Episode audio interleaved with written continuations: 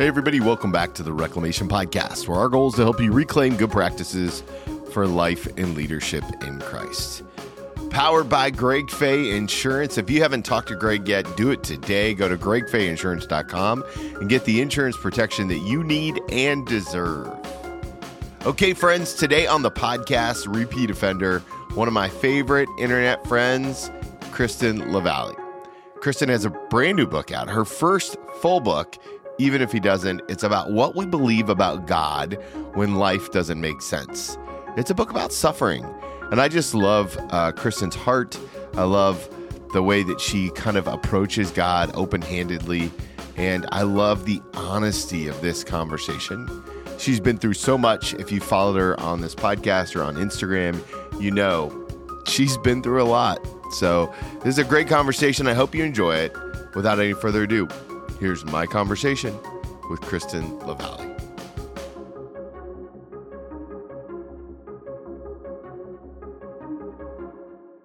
Hey, everybody, welcome back to the podcast. I'm so excited to have back for the third time the legendary Kristen LaValley. Kristen, thank you so much for agreeing to be back on the podcast. We're back, baby. I love being here.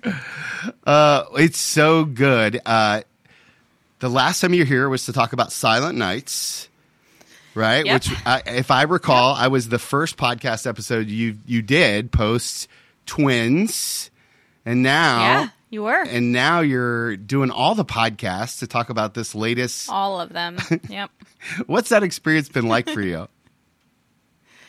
It's been uh I don't know. Some some days it's good, some days it's heavy. I am an introvert, so any kind of like interaction is going to drain me and there are days where I have three interviews back to back talking about my traumas and I need to go take a nap afterwards, but it's been fun. It's been a learning experience and I love talking about my book. So it hasn't been as bad as it could be, I guess. Just tiring. Yeah, well, uh, well, one of the things that I, I'm interested in getting your thoughts on is is that as somebody who's a an introvert and who doesn't normally lean into this kind of publicity, this is not who you are. You know, you're not like a jump on and talk. I mean, you've got all the reels on your Instagram talking about the book, which you know Yeah. is an incredible community and all that jazz. But how, how do you take care of you? How do you and Zach manage the family with all of that um, when it when it has to take such a toll?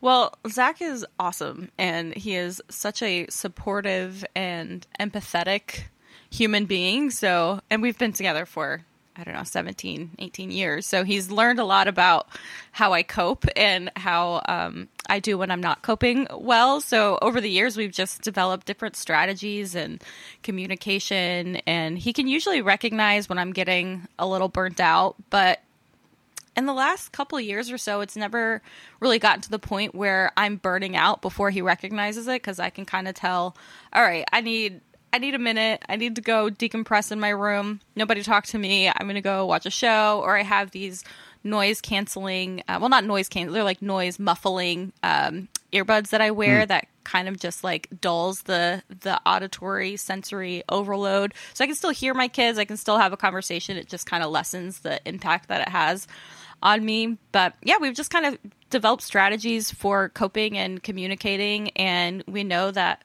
we have to take turns giving the other person the space that they need to recuperate. So it's probably one of the things that we fight about the least now because we've just learned to manage our lives in that way. What about the the older kids? Do they have a, any kind of thought process on what's happening? Do you have some of those discussions with them about all the podcast interviews, or when they're allowed to make noise in the house, or when they're not? Like you could stop it anyway. Yeah. But Yeah, yeah. Well, we have, I do most of my interviews out here on our little, we call it the orifice because it's a porch office. Zach hates that word, and some of your listeners might hate that word as well, but it's a porch office that we've winterized, but it's connected to our kitchen. So when I'm doing interviews, nobody's allowed in the kitchen so that they don't come out here and, and interview me. And they're fine because they get to go play Roblox or something while mom's on interview. So they look forward to me having work because they get to just be on their screens. uh, listen, if you haven't checked out Kristen's Instagram yet, I strongly recommend it. There's actually uh, an Instagram reel about the orifice. And Yeah, so check that out. And it, it's actually a great segue into one of the reels that I wanted to talk about. You, you, I think your friend's name was Casey. Is that right? Yeah. So you and Casey uh, created a reel about uh, how Christians talk about uh, trauma, and it, it's it's kind of blown up a little bit. Will you tell us the the genesis Yeah. story behind all of that? And and then I have lots more follow up questions, but we'll start there. Oh my gosh. Well, we were sitting out here on the orifice and I was like, I need to come up with a like a funny way of talking about my book and suffering. And there's that trend go- going around that's like, oh, I'm I'm a woman. Of course I blah blah blah blah. It's this kind of like tongue in cheek generalization stereotypes of of whatever it is that you're identifying uh, as. And so we just kind of started riffing like oh i'm a christian. Of course when i'm sad people are going to tell me i just need to have more faith. And we're like sitting here on the office cracking up about the things that we're saying. And my husband's sitting out here like rolling his eyes at us. And then casey's like oh let's just go do it right now. So the genesis to genesis and posting was about um, 10 minutes. That's amazing.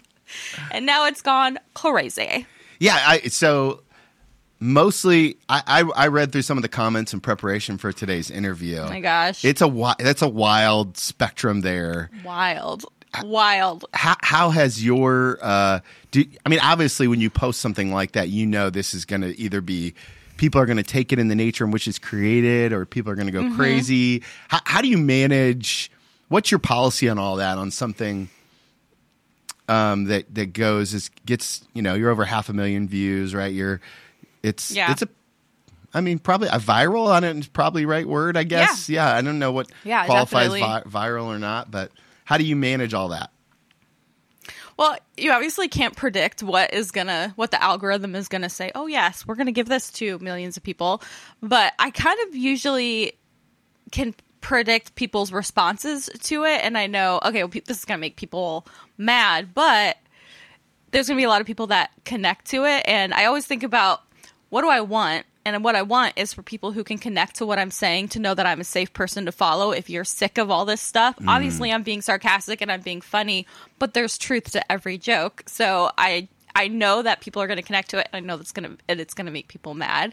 So I kind of just am like, all right, I know I know this is this could go one way or the other. I wasn't expecting the volume and when when it started within like an hour it had thousands of likes and shares i was like row this is gonna this is gonna be intense and luckily it didn't translate to my dms it just stayed in the comment oh, section that's great. and at at a certain point it just when things like that go viral it ceases to be yours anymore and people don't recognize you as a person. They just are looking at the video and they're thinking about the ideas and they're not attacking you as a person. They're just it becomes theirs and they don't follow. They're not going to my page. They're not like inspecting me. They're just reacting to this thing that they saw that they're going to forget about in a couple days. So because i've been on the internet for so long i'm like all right this is not going to be is not going to be a huge deal this is just going to blow over it is just now this week i mean this was like three weeks ago or something Yeah. just now this week has started to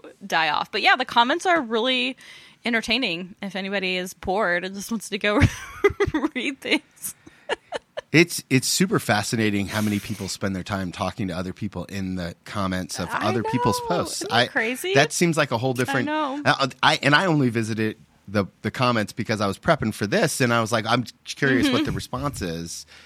You know, you mentioned something there about living your life on the internet for so long. Um, you know, how has how has your approach shifted in the last couple of years as you've continued to grow and and now Mm-hmm.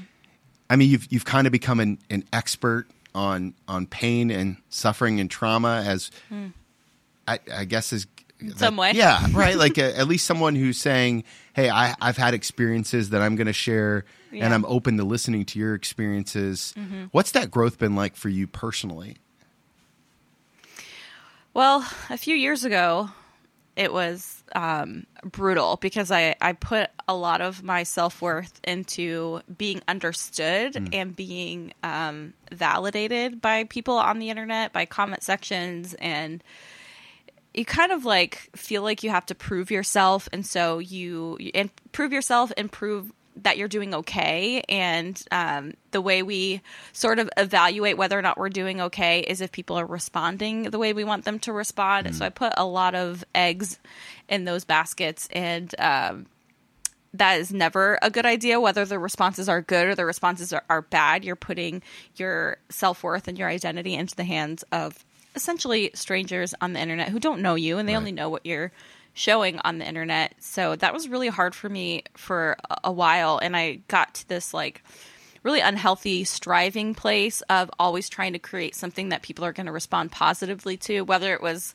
um, something about church hurt or something about pain or whatever it was. And I would use their responses to prove to the haters, hey, you might not like this, but look at all these other people who do like this.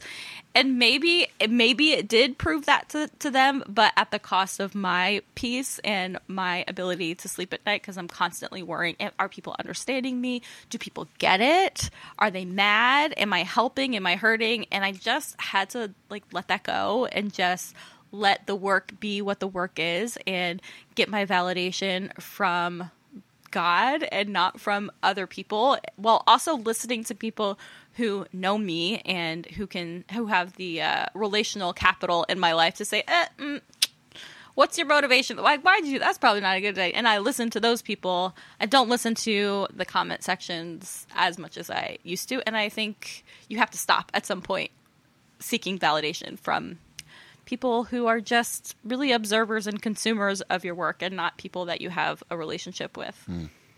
I think it's probably a, a, really good word for a lot of leaders. Uh, do, do you one of the one of the rhythms that I've noticed about your life through the internet is is you oftentimes will take some time to go visit friends and part of that is mm-hmm. just respite from kind of you know having kids and all the stuff that we all need to do and mm-hmm. do you have a, a, set pattern on that or is it more based off of when you're like i'm i'm i'm having a hard time functioning over here how, how do you decide when it's time to mm-hmm. take a mm-hmm. trip sometimes it's that it's just this like i gotta get out i gotta i gotta go be with people who are happy to be with me um, but i usually try to do those trips when it looks like this outside, when it's snowy and gray and it's harder to get out and do things and see people. Then I'm like, mm, girls trip. Who wants to go hang out in St. Pete for a weekend? Which is such a privilege to be able to do that. My husband is amazing, and he's like, "Please go get your vitamin D somewhere. We need you to be happier. Come back in a better mood." well, uh, so in this book, you know, even if he doesn't, it's it's really it's you sharing your heart about your twins and about your trauma and about all mm-hmm. of it, right? But it's it's kind of laced through this lens of suffering. The, the process mm-hmm. of revisiting all of this, what kind of toll did that take on you emotionally? Huge. I was not expecting that because I lived it. I thought I've already lived this. Writing about it is not going to be that big of a deal. But there were days where I would only get a couple pages written and then I'd nap literally all day. It was emotionally exhausting. So good for me. It was so cathartic in the end, but it was um, draining in a way that I, I don't think I could have ever predicted how draining that was going to be. It was hard. And I, I feel like uh, in the process of writing this, you really kind of define some some theology about God and pain and suffering. Can you kind of take us through mm-hmm. some of that journey and how, how you crystallized and put words on paper around what you think God tells us about suffering.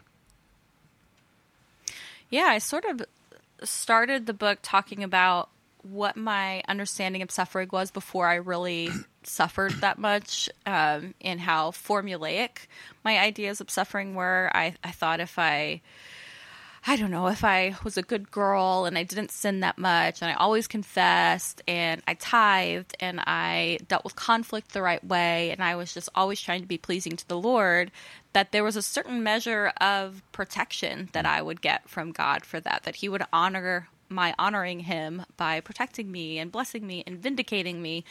And what sort of broke that was the, we walked through really painful spiritual trauma, spiritual abuse. It was a relational trauma. We lost our house. We lost our church community. We had to move. It was like a whole thing. And when that happened, I was holding my breath, waiting for God to come vindicate me and validate my pain, and he never did. And that broke me, mm. broke my identity, broke my understanding of God. And I got to this point where I knew that I was in well they call now i know it's called the wall. It's like the cycle of faith. Everybody comes to the wall where you have to decide am i going to engage with my with what i be- believe and wrestle with what i believe or am i just going to stay at this wall and not move past this place in my faith? And I got to that place and I and I knew it and I had a stranger sort of um, call it out and say, "Oh, you're at the wall, and now you have to decide what you're going to do with the wall." And I decided to just be mad at God and be honest with Him and wrestle with um, what I felt was Him not holding up His end of the bargain. Like, look at all that I've given my entire life to you. I've served you. I've been faithful. I've sacrificed. And this is what you give me? No, I'm not okay with this. And it was in that wrestling and that pain and that feeling abandoned by him, forgotten by him, but not just abandoned, but that he abandoned me and took the side of the people that hurt me. It mm. was really, really brutal and um, messed up my entire understanding of, of who he is. But through that, my faith i always say my faith went from being this neatly lined garden and this very carefully tended to garden like a crop that has the perfect lines and the perfect distance apart. You take a ruler and you're like all right are these tomatoes three inches apart? That's what my faith was. And then after that the garden just kind of like blew up and everything was in you know like a like a blender, a salad blender. And then what grew was just this wildflower field of faith and a faith that I felt safe in for the first time because I didn't have the answers. I didn't have a formula anymore, but I had a God that I finally believed was actually good and actually present with me. And I kind of carry you through that process of holding tightly to that formula, deconstructing it, and then finding who God is in the midst of that. You know, one of the things that I was thinking about is like, as you were talking about the image of the garden, I was thinking, well, you know, your community that you grew up with helped plant that garden, right? And and there was mm-hmm. no ill intent in that, there was no malicious intent, no. and all of mm-hmm. that stuff. But as that's kind of been ripped up and put in the blender, so to speak, uh, mm-hmm. h- how has your how has your family come around this openness like hey i deconstructed the faith you gave me and made it my own and i'm not sure yeah, that i would sorry. go back and agree with all of that. So hi merry christmas right? Like tell me about that. Yeah. Well luckily my parents did their own sort of deconstruction. They wouldn't call it that, of but course. that's what it was. They grew up in a holiness type of environment eh, and wear like long dresses, you don't go to bowling alleys, you don't go to movie theaters, that kind of stuff.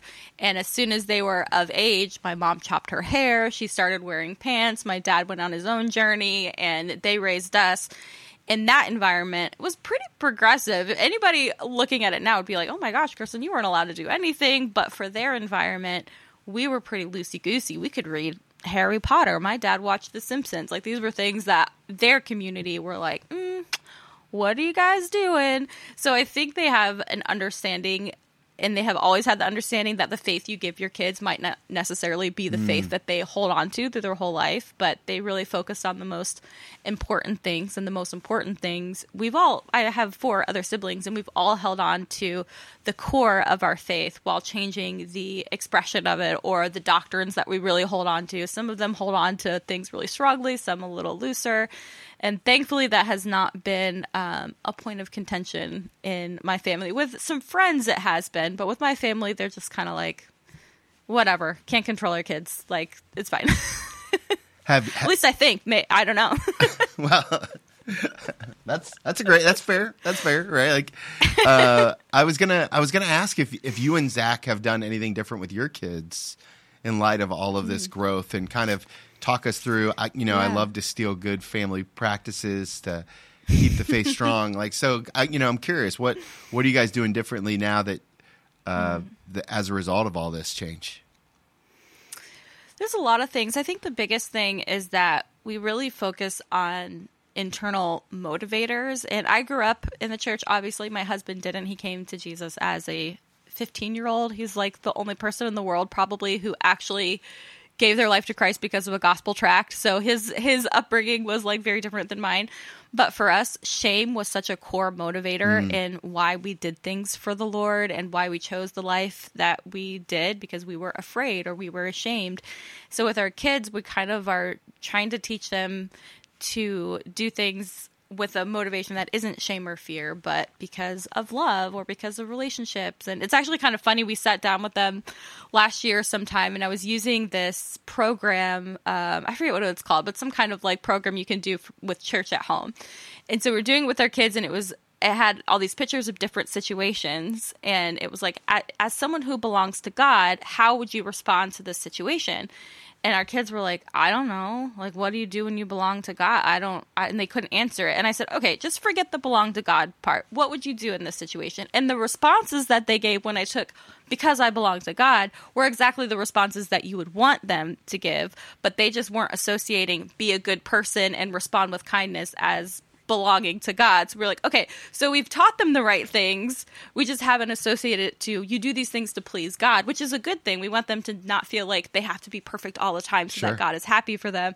But then we were like, all right, now we got to start tying this together a little bit together, so you right? understand. Yeah yeah, like your motivator is different, but it's not because you're afraid of God or because God makes you feel shame. So that's probably the biggest thing that we're trying, and we're probably not doing it right. What do we know? What does any parent know? We're just trying to do the best we can to not give them the um, experience that we had that was negative. I'm pretty sure that my son's little T trauma is going to be directly connected to the fact that I was a pastor. like I just, it's just there. Like it's, it's. He's graduating high school this year, yeah. and so we're just uh, you know, we talk about our wounding and yeah. all of that jazz, and so, yeah, I believe in a God yeah, that's I mean, big enough to hold all of it, right? Yeah, I think we all give our kids trauma in some way, but the important thing is that our kids know that they're still safe with us, and they're they're not. Um, we're not going to be mad at them right. if they're like, "You did this to me." I'll be like, "I know, I'm sorry, I was trying." you, I, I, right you should see what my parents did to me. Like, I mean, like, what do you say? I, like, it's, it's, it. It's what we got, right? Like, like welcome to the club. You're going to do here. it to your kids. uh, yep. What's church look like for you today?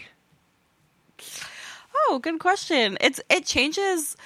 Um, changes to the season for us because of the different needs that our daughters, our two year olds, have very high sensory needs that are not always easily accommodated in church. We were part of a home church for a little while, but again, it's just hard with two two year olds that are just like so sensory seeking to not be a distraction. So now we're kind of in the like courting churches phase mm. where we're visiting churches and we're considering starting something in our house, which I feel like we've been considering that for a long time. We just are like so nervous about how that will affect the girls because they're in this kind of stage where if they get dysregulated for a day, then they're dysregulated for a week. And so, so is everybody else in the house. So we're trying to figure out how to balance that. But in the meantime, we do church at home with our kids and we consider the community around us to be church and sometimes we can have all of the elements of a church service in a single day like prayer and eating food together. There's been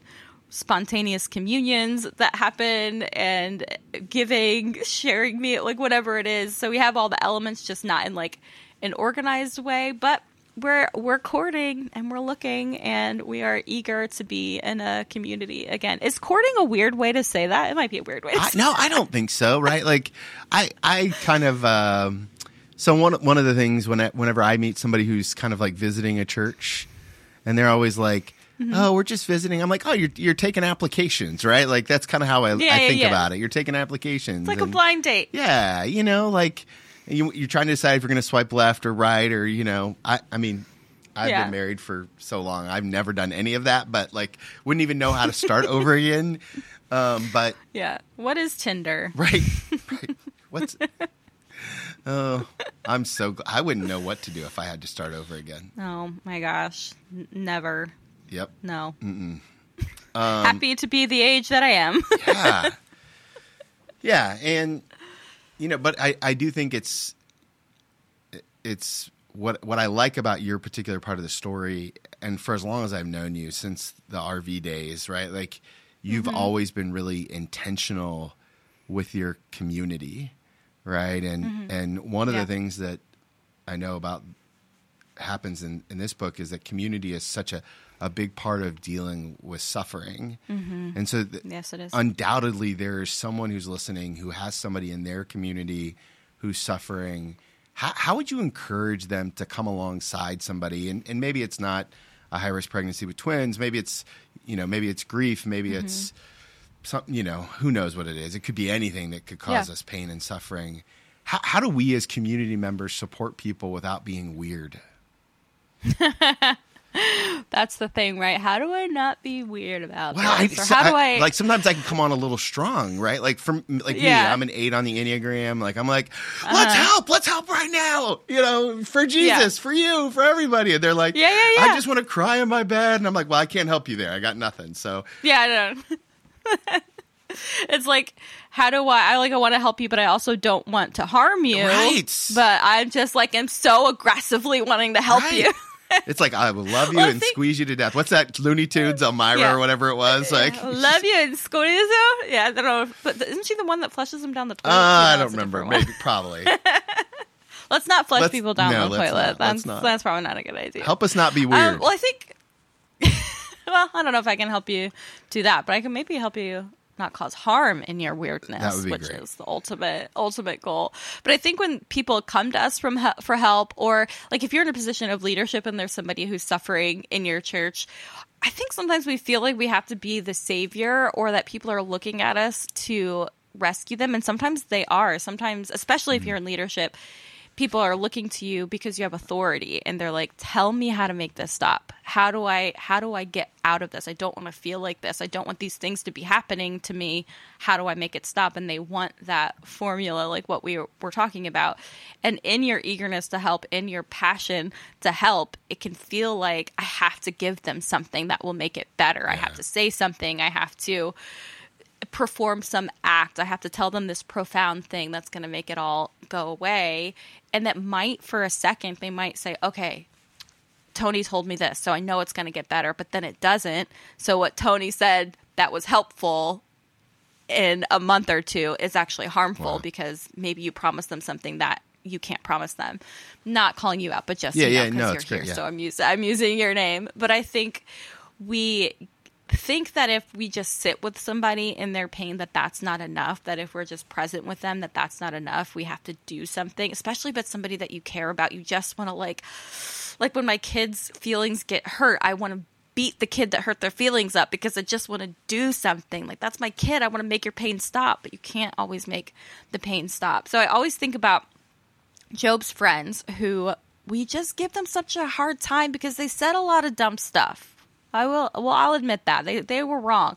But before they even spoke, they sat with him for 7 days Wow. and just grieved with him and they even said, "Let's just not say anything because we can see that his grief is too much." So they just experienced and stepped into that grief with him. And I think my understanding of that is that because they did that, they earned their right to speak to his pain. And then they blew it, obviously. Sure. But even in that, I think there's good I think they're they're speaking to his pain, even saying the wrong thing, educed a response from him so that he could say, No, I don't think you're right about that. But before he could have self awareness of his own pain and his own process, he had to sit with it. And sometimes I think the best thing you can do is say, I'm so sorry you're in pain. I don't know why this is happening. I don't have any answers for you. Here's a casserole, and I'm going to sit with you in this. And I'm not going to be anxious. I'm not going to panic. I'm not going to judge your pain management or criticize or tell you, all right, clock is ticking. Like, aren't you over this yet? I'm just going to sit here with you while you thrash and give you the best support that I can give you, keep you safe while you're thrashing in your pain, and pray for you from a distance, pray for you up front, but not try to push you past your pain. Hey guys, just pausing this conversation with Kristen to tell you about a brand new partnership that I'm so excited to share. It's Elevate and Company. It's a real estate company that wants to help you find your dream home. Trent Barga is a dear friend of mine, and he is so good at helping identify your needs in the real estate market. Maybe it's investments, maybe it's uh, uh, your next home, maybe it's your dream home. All of that can be possible through Trent. Contact him today. Go to elevateandcompany.kw.com. We'll have a link in the show notes. And while you're in the show notes, don't forget to sign up Life and Leadership newsletter. Go to my website, follow the number 2leadcoaching.com. It's where you can get all the information to make sure you don't miss any important emails for me, celebrating all that God is doing in this community, a community that wouldn't be possible without you. Now, let's finish up this conversation with Kristen. Is there a point um, when, when as a friend, you're watching someone thrash in pain and like you're concerned for their mental health slash safety, right? Like, is, do you, mm-hmm. is there ever a time when you should pull somebody out of the, the, the mud puddle or is it more just about just getting in there with them or, and, and making sure they're safe that way? Or is that too nuanced of a question to kind of put a broad stroke on? I mean, it's probably nuanced, but I think if someone's a danger to, to themselves, that's one thing. Um, I think that would require stepping in and saying, okay, we're going to let you keep thrashing, but we're going to make sure you're safe while you're thrashing. Um, but I think there's really no way to actually pull someone out unless they're ready to climb out. And that can feel really forceful and can make someone go even more insular mm. um, because they aren't ready for that kind of care yet. I think the longer that you sit with somebody in that, the more um, like we said before, relational capital that you earn to be able to say to them, look, we gotta maybe we need to move this in a different direction. Maybe we need to go to therapy. I'll go with you. I'll sit with you if you want me to sit with you but i think we need to take a step forward. But if you're just jumping in and saying that to somebody they're gonna be like uh, no and it's gonna make it even worse. Once you've earned the right to speak to that you've earned that relational capital like Job's friends did then i think you can say all right we we got to step in here. Um, but I would say the line is definitely if somebody's becoming a danger to themselves, or if they're not able to care for their family, if their kids are being neglected. Sometimes mental health issues can cause you to just not see what's happening around you. It isn't intentional. It's just you're just so consumed. That's what I would say. Community step in.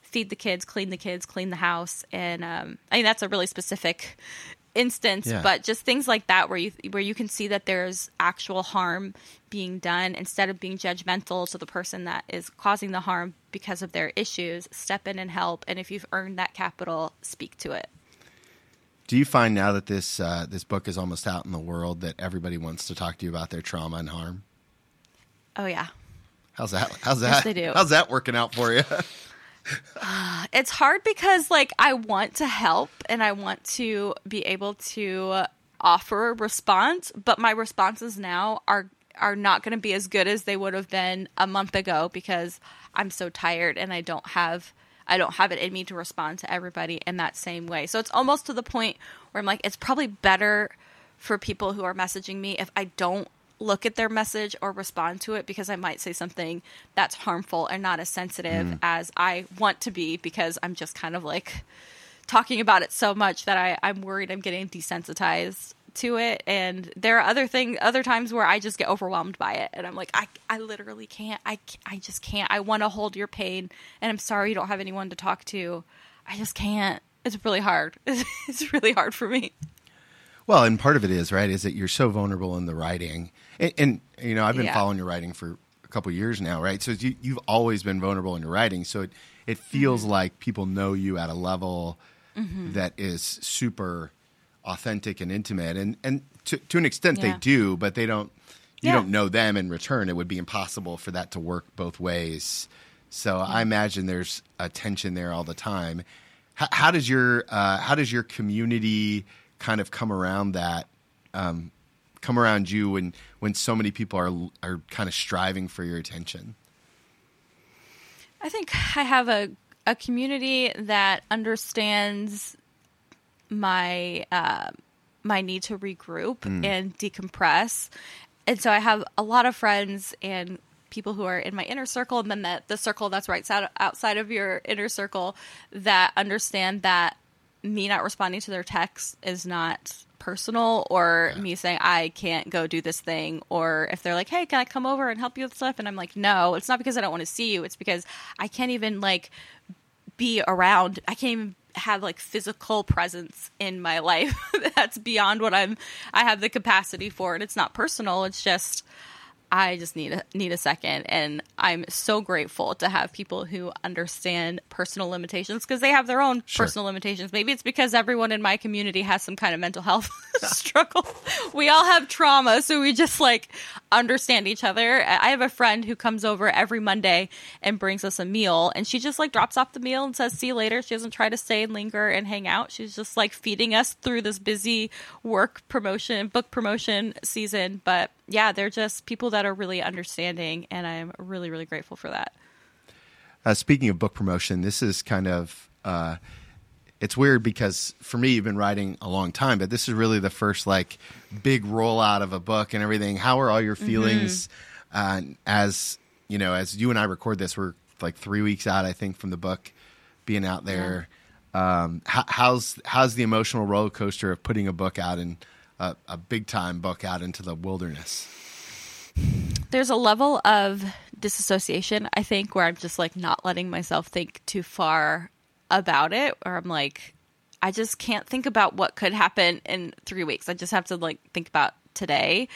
But it's a lot of of reliving emotions talking about the book when I do interviews and people want to want to talk about the hardest things in the book and then decompressing from that and then having to go into marketing meetings and create graphics. And there's such a tension of this really vulnerable book that I have to promote in a really business type of way. So I can kind of get kind of fractured, mm-hmm. but I have a trip planned for after release week that I'm like, that's going to be the weekend that I just kind of like breathe, get a sunburn, decompress, then get back into the business side of things, which will be like promote, continuing to promote the book. And then I have to write another book. So I have to sort of like compartmentalize everything. That's amazing. Uh, I'm going to ask another question about that other book, and I'll, Okay. I'll put a pin in that. But um, Okay. you also read this book for the audiobook. Can you tell us about that experience? I did. Oh my gosh. I was so nervous when my editor emailed me and she said, Hey, here's the information for the audiobook. We got to book this studio. And I was like, I'm reading this? I'm narrating this book? I'm sure that was in my contract. I just like didn't think about it. But okay. I was just so nervous because I had speech impediments as a kid, like the kind where they pull you out of class, you do speech therapy and you like, you know, play with Play Doh, whatever. So I did that as a kid, kind of grew out of it. And then as a an adult, I have this condi- condition called hypodontia where I just don't have the right amount of teeth. So my teeth started shifting and that changed my speech patterns. And there are a lot of words that I write that I can't say really well. And that's never been a problem because I can just write them. I don't have to use them. And when I'm talking on Instagram, I can curate what I'm saying so I don't have to say these words. But then I wrote a book full of these words. So now I have to figure out how to say them. So I panicked and I ended up hiring a drama coach who works with kids who have speech impediments and she uses drama as a way of helping them overcome their fears and learn how to say words, things like that.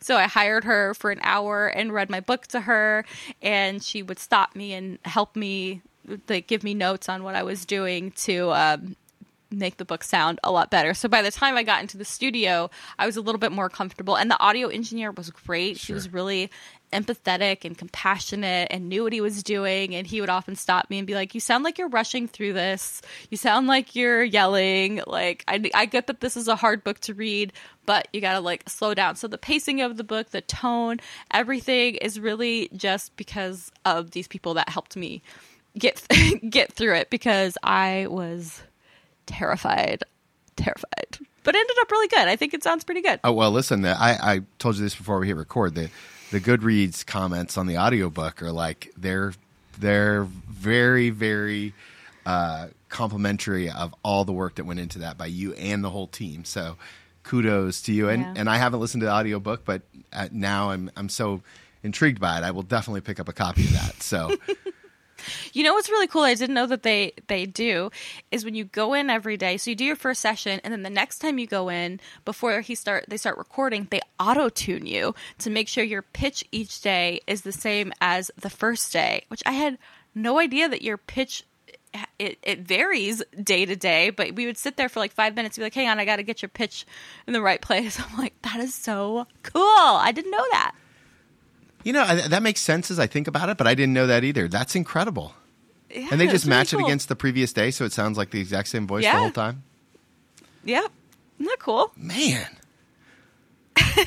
Um, okay, let, let me ask you this: Is a, a year from now, one year from now, um, what are we Okay. celebrating about what God has done through this book? Oh, we are celebrating people feeling seen and understood in their pain and feeling that their pain is valid. And we're celebrating people who have learned to hold other people's pain a little bit better and have a better perspective and understanding of the process of trauma and the process of spiritual abuse and how that affects our brains and our bodies and our lives as we're healing from that. What I really, really, really hope is that people have compassion for mm-hmm. themselves and for other people because pain is so complex and we try to make it really simple. And we when we see someone thrashing in their pain if we've never experienced that we can be really judgmental and, and critical of their process. So i hope that or our own process too. So i hope that people have a little bit more grace on themselves and on other people. I love that. Can you give us a teaser to what the next book is going to be?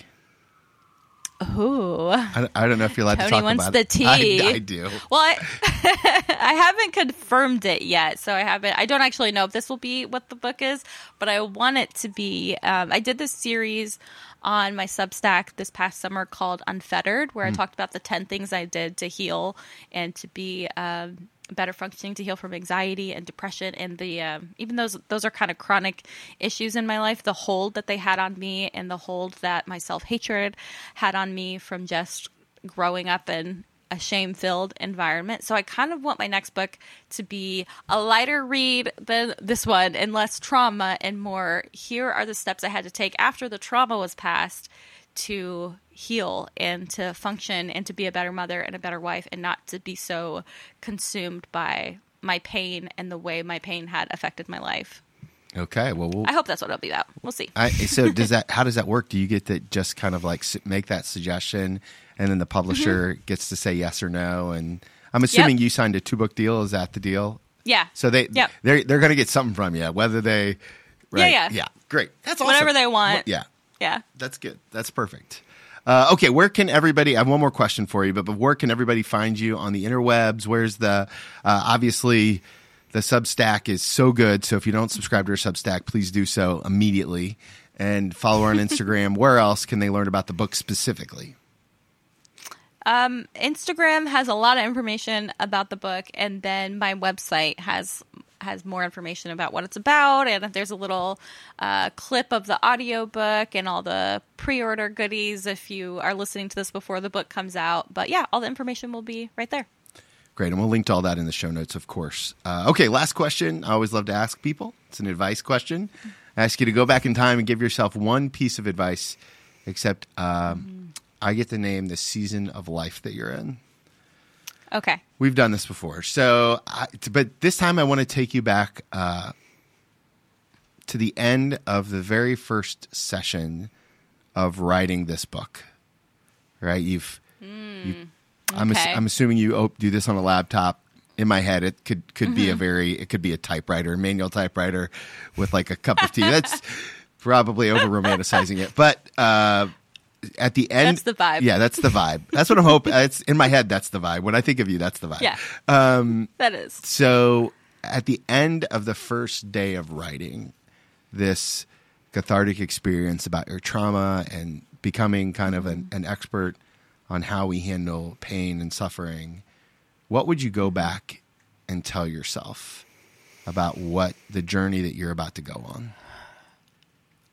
I would tell myself that that the book is not going to be terrible. You think right now that this is going to be the worst thing that you ever wrote and nobody's going to read it. And that's not true. Keep writing. Write a really bad first draft because the second and third drafts are going to be a lot better. it's not as serious, but I I went through a little um existential crisis of being a writer after that first session. I can't do this. I'm never going to write anything again. I'm a terrible writer. So I would be like, no, just it's going to get better, I promise. That's good. Well, I, I think it's probably a good word for all of us, right? Just to sometimes you just got to do it and and just trust Yeah, that it'll get go. better. Yeah. yeah. That's good. Kristen, it's I always enjoy chatting with you. Um, I, I, really appreciate your, your willingness to be on and, and, be so generous with your time, and um, I know it's valuable. So thank you. Thank you. I told you guys what a great conversation. I deeply appreciate her heart, specifically around what it means to live into suffering. I think it's something as Christians that we don't do well. I think it's something that we often struggle with. And I want you to be a better sufferer because we all know suffering's going to happen, it's unavoidable. So pick up a copy of the book. Let Kristen know that you heard her here on the podcast. As always, it's one of the ways that we share what God is doing. So I'm thankful for you, for the opportunity to continue to build this community and to have you be a part of it. And remember, if you want to follow Jesus, you must be willing to move.